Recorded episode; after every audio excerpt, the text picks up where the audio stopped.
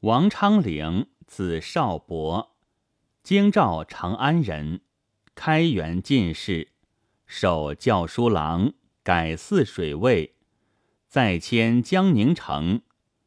晚年贬龙标尉，因事乱还乡，道出亳州，为刺史闾秋晓所杀。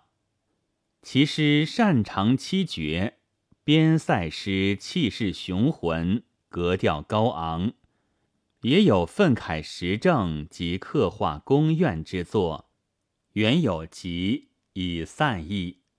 名人集有《王昌龄集》，从军行七首其一。王昌龄：烽火城西百尺楼，黄昏独坐海风秋。更吹羌笛关山月，无诺金龟万里愁。从军行组诗是王昌龄采用乐府旧体写的边塞诗，共有七首。这一首刻画了边疆戍卒怀乡思亲的深挚感情。这首小诗笔法简洁而富韵意。写法上很有特色。诗人巧妙地处理了叙事与抒情的关系。前三句叙事描写环境，采用了层层深入、反复渲染的手法，创造气氛，为第四句抒情做铺垫，突出了抒情句的地位，使抒情句显得格外警拔有力。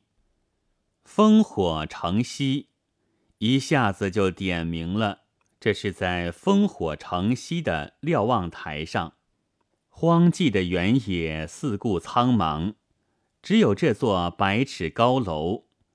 这种环境很容易引起人的寂寞之感。时令正值秋季，凉气侵人，正是游子思亲、思父念远的季节。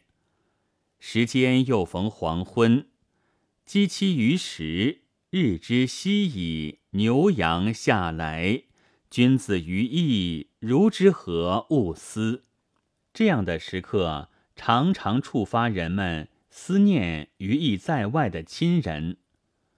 而此时此刻，久戍不归的征人，恰恰独坐在孤零零的戍楼上，天地悠悠。劳落无偶，思亲之情，正随着青海湖方向吹来的阵阵秋风任意翻腾。上面所描写的，都是通过视觉所看到的环境，没有声音，还缺乏立体感。接着，诗人写道：“更吹羌笛关山月，在寂寥的环境中。”传来了阵阵呜呜咽咽的笛声，就像亲人在呼唤，又像是游子的叹息。这缕缕笛声，就像亲人在呼唤，又像是游子的叹息。这缕缕笛声，恰似一根导火线，使边塞征人积郁在心中的思亲感情，再也控制不住。终于来了个大爆发，引出了诗的最后一句。这一缕笛声，对于独坐在孤楼之上的闻笛人来说是景，但这景又包含着吹笛人所抒发的情，使环境更具体，内容更丰富了。诗人用这一情一景的句子，不露痕迹。完成了由景入情的转折过渡，何等巧妙，何等自然！在表现征人思想活动方面，诗人运笔也十分委婉曲折。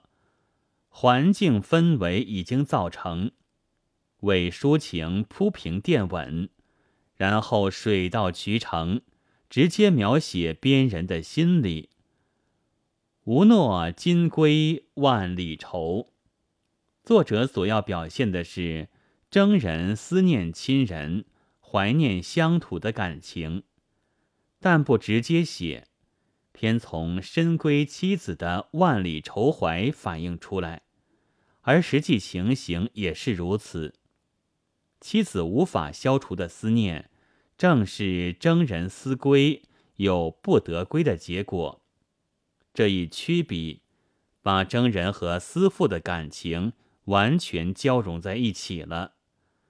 就全篇而言，这一句如画龙点睛，立刻使全诗神韵飞腾，而更具动人的力量了。本文作者张彦锦，朗读：白云出岫。